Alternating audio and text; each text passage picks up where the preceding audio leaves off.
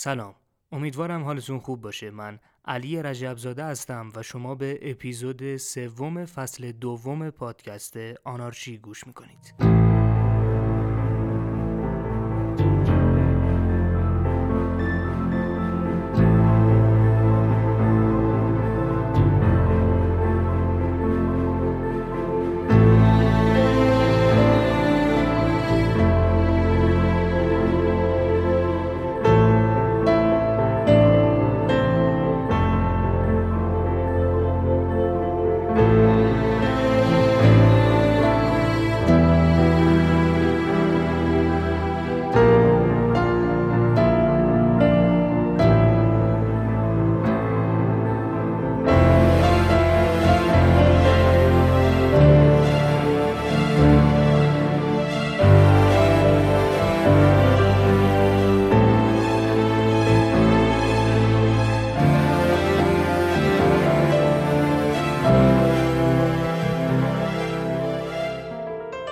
همونطور که احتمالا می‌دونید من در فصل سوم آنارشی به بعضی اتفاقات مهم تاریخی که از یک شنبه تا یک شنبه افتاده یعنی به صورت هفتگی می‌پردازم و تو این اپیزود می‌خوام درباره کنفرانس برتن وود صحبت کنم. کنفرانسی که در اواخر جنگ جهانی دوم از اول تا 22 جولای در نیو همشایر ایالات متحده آمریکا با حضور حدود 730 نماینده اقتصادی از 44 کشور جهان برگزار شد و در اون سیستم جدید مالی بین الملل تأسیس شد.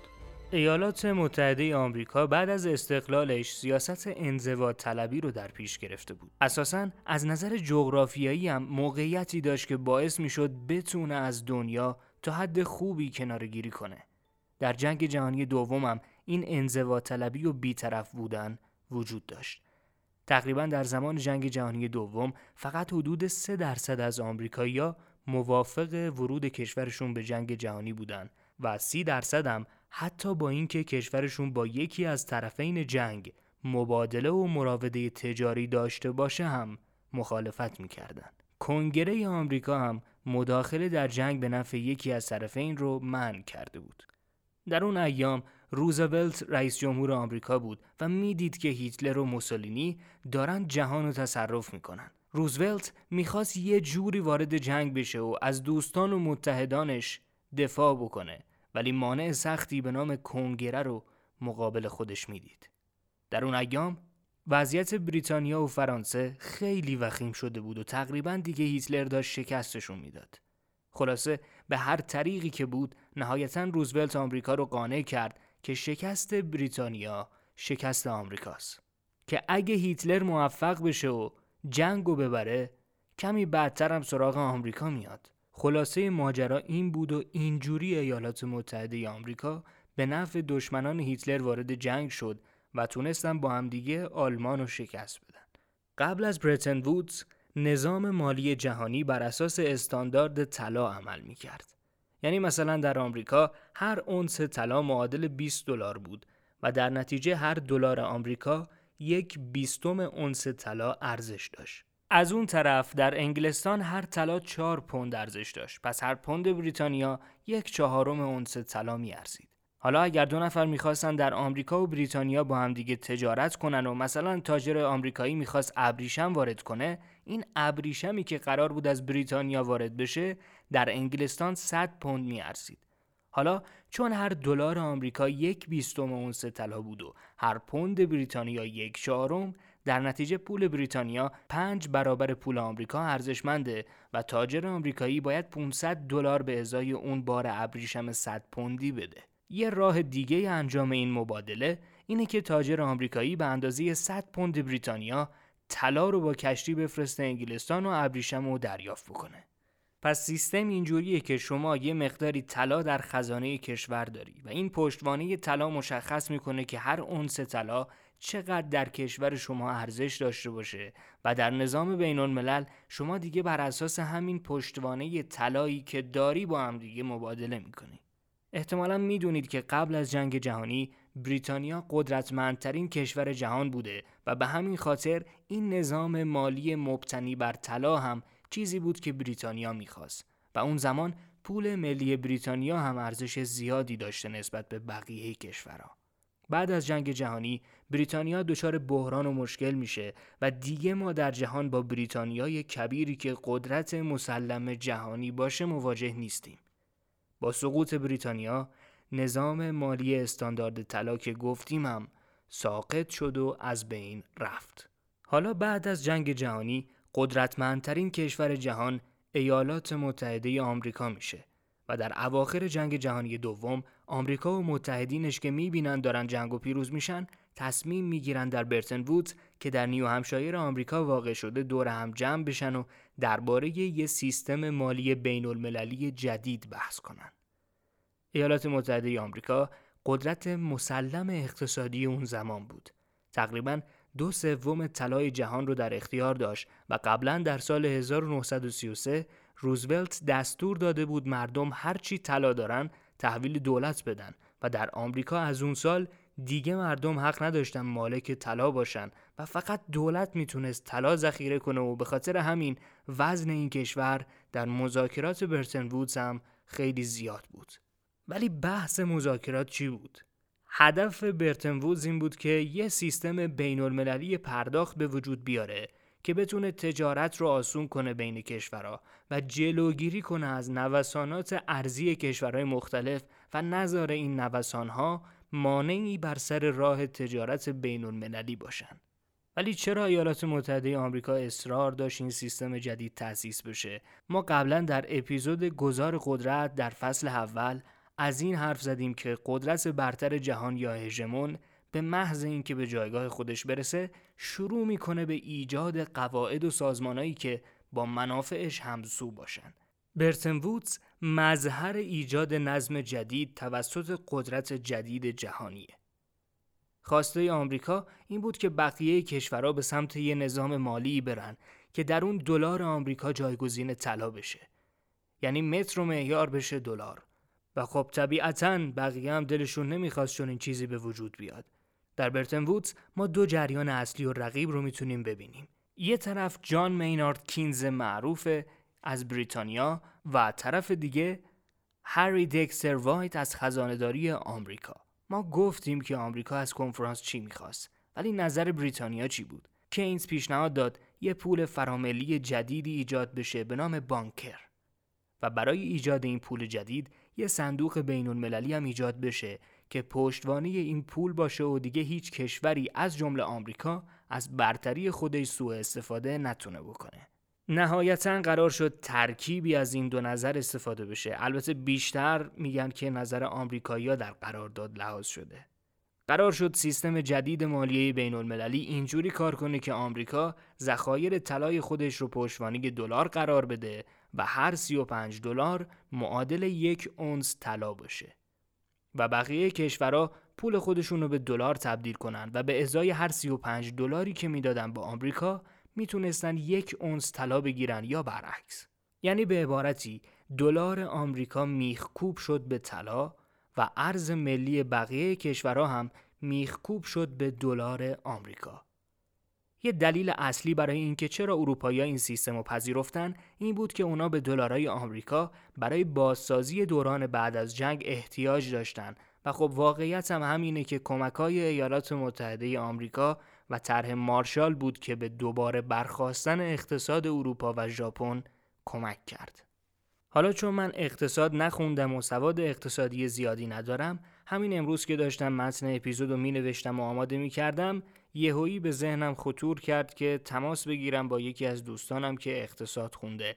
یعنی کیان فرهزا که دانشجوی کارشناسی ارشد اقتصاد دانشگاه صنعتی شریفه و با اون درباره این برتن وودز و این داستانا یکم صحبت کنم و نهایتا بعدش تصمیم گرفتم که بخشی از این مکالمه خودم با کیان رو اینجا قرار بدم. البته کیان بدون آمادگی قبلی صحبت کرد و طبیعتا نظر شخصی خودشو داده و یکی دو تا کتابم معرفی کرد درباره این موضوع که من در قسمت توضیحات همین اپیزود عنوان اونا رو می نویسم خب من می‌خواستم ببینم تو این درباره استاندارد طلا و این نرخ مبادله استاندارد طلا و برتن وودز و بعدش چیزی می‌دونی یا نه؟ این کماویشی. یعنی در این حد که چجوری کار می‌کردن و چجوری بوده و اینا. والا ماجرای کلیش این بوده که حد فاصله سالهای آخر جنگ در واقع. اینا تو برتن بود جمع میشن میگن خب برای اینکه بدهی های بعد جنگ پرداخت بشه اولین صحبت ظاهرا از بدهی های بعد جنگ. چه کاری رو بکنیم؟ بعد دو تا ایده مطرح که مسئله اصلی بدهی ها این بوده که خب اگه مثلا قرار بوده هر کشوری با ارز خودش این بدهی ها رو بده دستگاه ارز می‌تونست بازی رو دوباره به جنگی بکشونه دیگه. یعنی دقیقه شروع مسئله این بوده. خب. فکر می‌کنم طرف آمریکا وایت میاد از آمریکا. آره. آره درست. و از بریتانیا کینز پسر میره به عنوان نماینده بریتانیا که همون دوها مریض شد که وقتی برمیگرده میمیره. بعد پیشنهاد کینز پول بین المللی بوده که ابتدا با سبد ارز پشتیبانی می‌شده که رایج بشه. بعد دیگه ذره ذره جای پوند و دلار رو می‌گرفته. پیشنهاد وایت این بوده که نه خود دلار رو بذاریم ولی عوضش دلار رو با طلا پشتیبانی کنیم و بانک مرکزی آمریکا تعهد بده که هر موقع شما 35 دلار رو بردی یه اونس طلا بده. و بعد همه ارزها مطابق طلا دلار آمریکا بشن. یعنی مثلا ایران هم تعهد داره که هر موقع 70 ریال اووردی یه دونه دلار بده مثلا. و مثلا ضرب کنیم. مثلا هر 200 فقط میشه 245 تایی. 2450 ریالی که اووردی یه اونس طلا بده مثلا بهش. یه همچین قراری بذارن. بین خب این این قیمت مثلا ارزش ریال هم دیگه همیشه مثلا تو اون چند سال به ازای مثلا این 70 ریالی که میده 2500 ریالی که می‌دادی یه اونس طلا به عبارتی می‌گرفت. درسته؟ بله. نه. این در واقع اینطوری بوده که دو مرحله داشته. یعنی شما باید یه بار در اگر بخوایم ببینیم بر اون حالت فرضی اونا این بوده که شما میری بانک مرکزی در واقع بانک مرکزی ایران ریال رو خب. که میدی دلار بهت میده. بعد که طلا لازم داری دوباره دلار رو برمیداری می‌بری. مثلا یکی از دوازده تا صوبه فدرال رزرو بهت چنج میده. چه حسنی داره. چی چه حسنی داره؟ این که بری دوباره مثلا به دلار تبدیل کنی دوباره دلار رو ببری بدی مثلا. ما به ازای داره؟ اینطوری بگیم. خب نه همون خب این که همون دو هزار و مثلا چند ریال رو برداری ببری که میشه معادلش این به خاطر اینه که مثلا یکم وحدت رویه نداره و یکم اینجوری کارا رو پراکنده و سختتر می‌کنه مشکلش اینه یا نه؟ والا این مسئله که خب بیشتر از سمت به جای اقتصاد باید از سمت سیاست ببینیمش. یعنی نه هیچ حسنی نداره.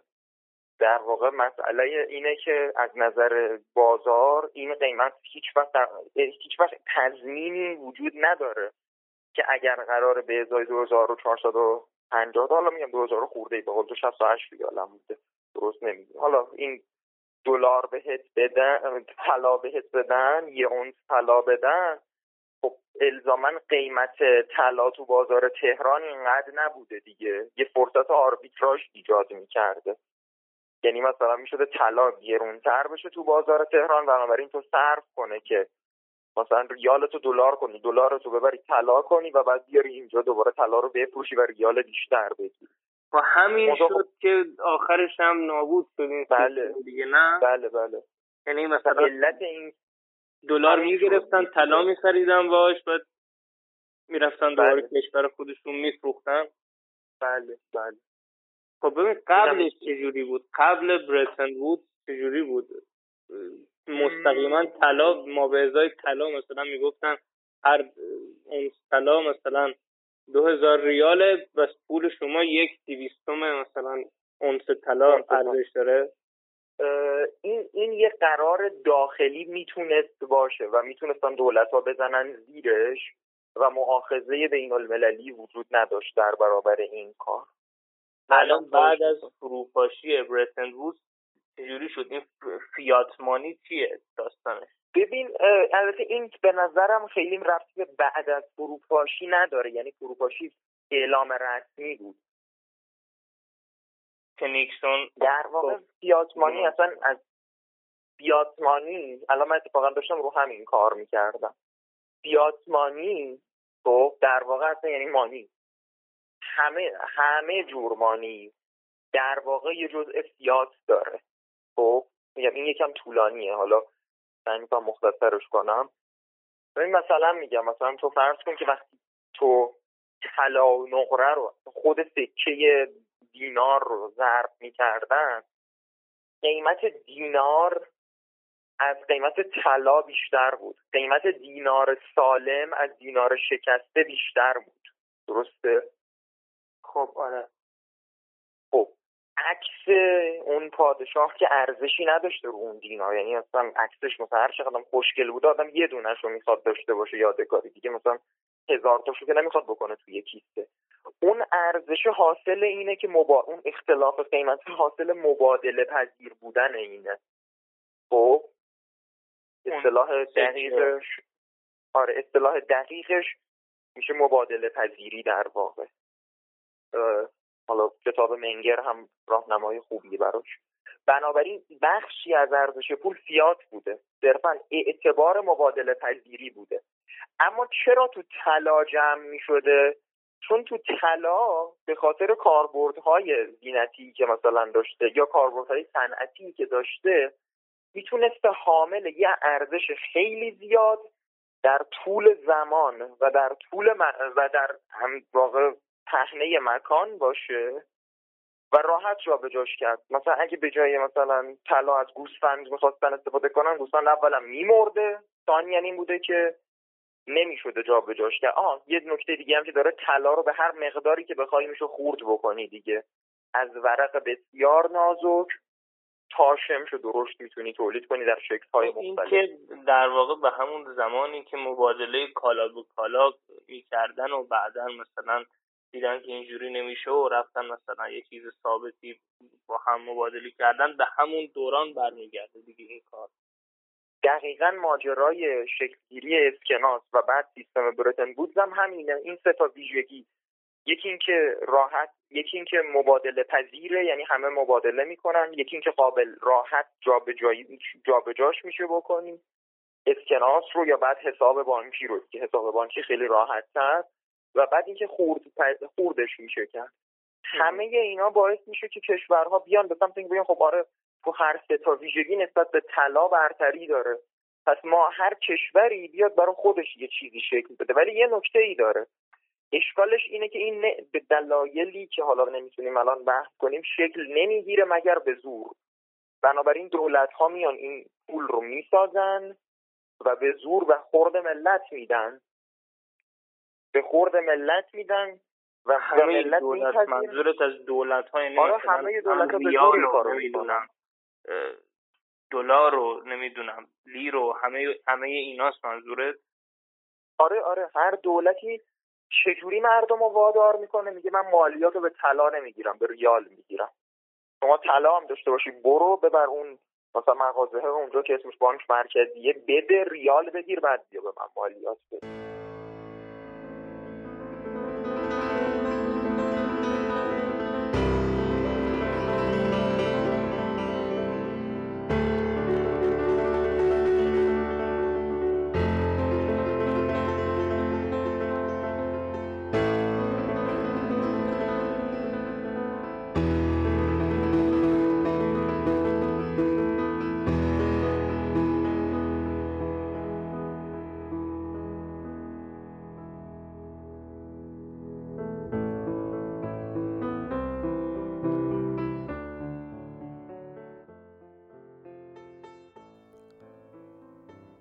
توافقنامه برتن وودز در سال 1944 نوشته شد و از سال 1958 عملیاتی.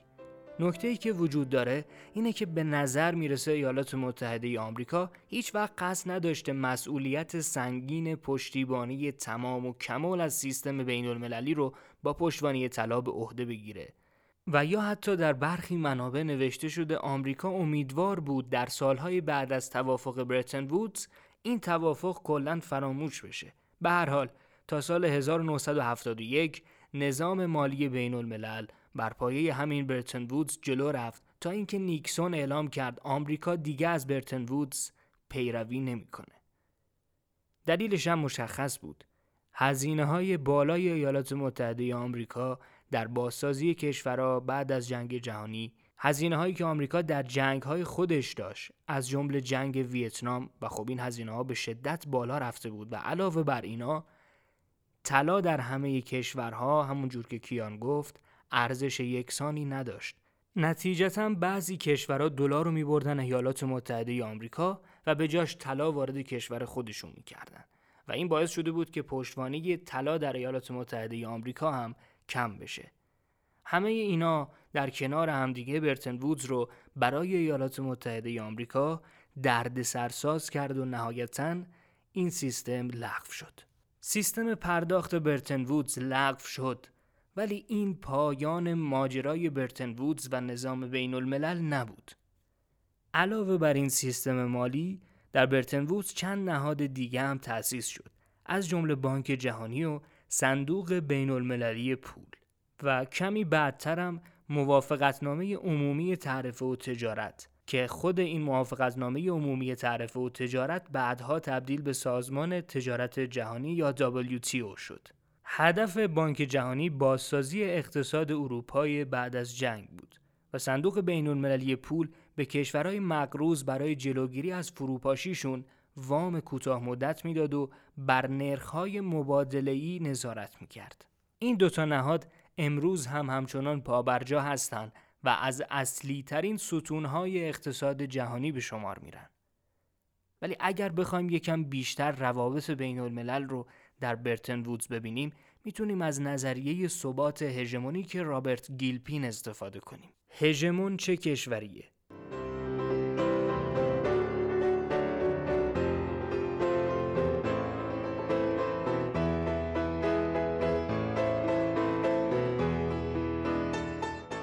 هژمون کشوریه که در ابعاد متفاوت قدرت از جمله بود اقتصادی، بود نظامی، بود فرهنگی، بود سخت، بود نرم و خلاصه در هر آنچه که به قدرت مربوطه برتری قابل ملاحظه ای داره و از طرف دیگه هیچ دولت دیگه ای هم وجود نداره که بتونه در این زمینه ها با اون کشور رقابت کنه و اون رو به چالش بکشه. نظریه ثبات هژمونیک میگه وقتی یک کشور به وضعیت هژمونی می‌رسه مثل ایالات متحده آمریکا در دهه های 60 و 70 یا انگلستان قبل از جنگ جهانی این کشور با ایجاد قواعد و رژیم های بین المللی ثبات و تعادل سیستم رو حفظ می‌کنه و بقیه رو هم مجبور می‌کنه این قواعد رو رعایت کنن و بپذیرن.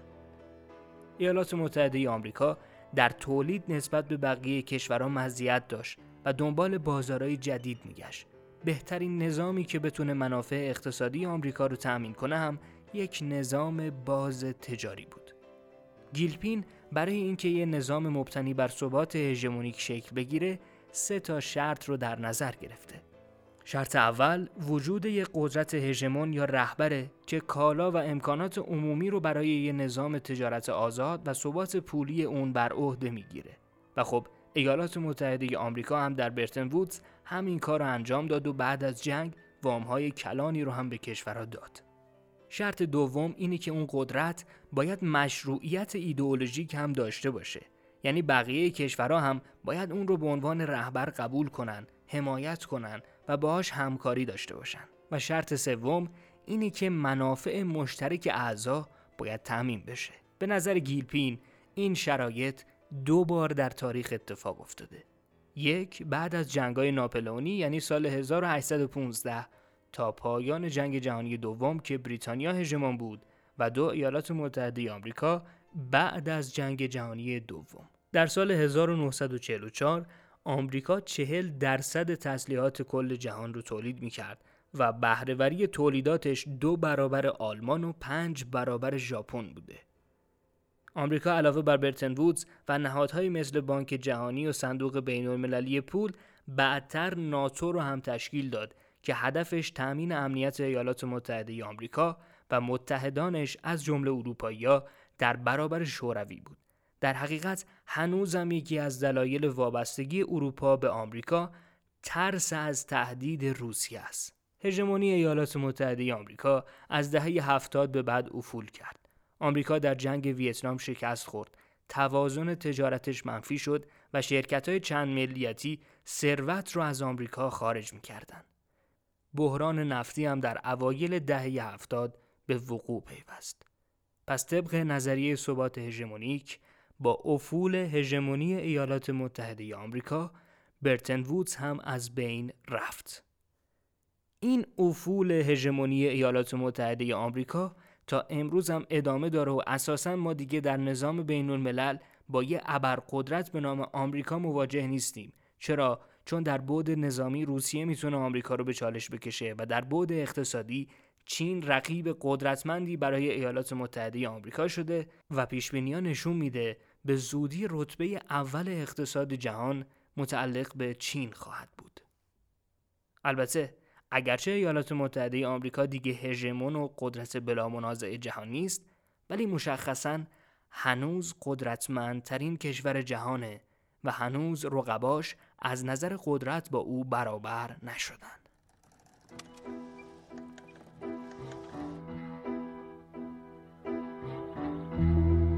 اپیزود سوم فصل دوم پادکست آنارشی همینجا تموم میشه. من یه بار دیگه از کیان فرهزاد تشکر می‌کنم که در تهیه این اپیزود به من کمک کرد. اگر آنارشی رو دنبال می‌کنید من خیلی خوشحال میشم اگر نظرات و انتقاداتتون رو بهمون منتقل کنید. شما می‌تونید پیج اینستاگرامی پادکست آنارشی رو هم دنبال کنید و در اونجا استوریا و محتوای تصویری که درباره اپیزودا قرار میدیم رو ببینید.